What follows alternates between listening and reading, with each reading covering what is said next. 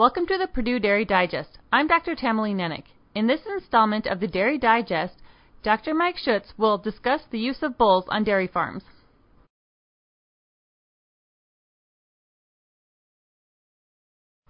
The recent running of the bulls in Pamplona, Spain, recalls the image of bulls as impressively powerful and dangerous creatures.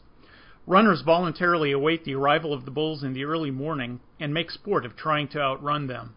On dairy farms, bulls are frequently kept for breeding purposes. The bulls are certainly not kept for sport, but they remain powerful and dangerous, as we were recently and sadly reminded with the death of a dairy farm worker in Maine.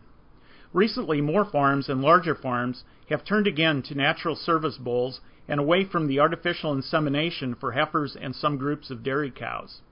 From an economic perspective, it is difficult to justify bull usage. According to USDA numbers, daughters of active artificial insemination bulls produce 619 more pounds of milk, 27 more pounds of fat, and 19 more pounds of protein per lactation compared to daughters of natural service bulls for an advantage of $241 over their lifetimes. Furthermore, calving ease is better or at least known from progeny tested artificial insemination bulls.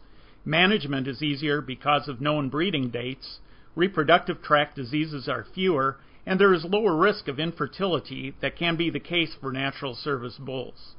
Perhaps the biggest advantage to artificial insemination of dairy cows is the human safety factor.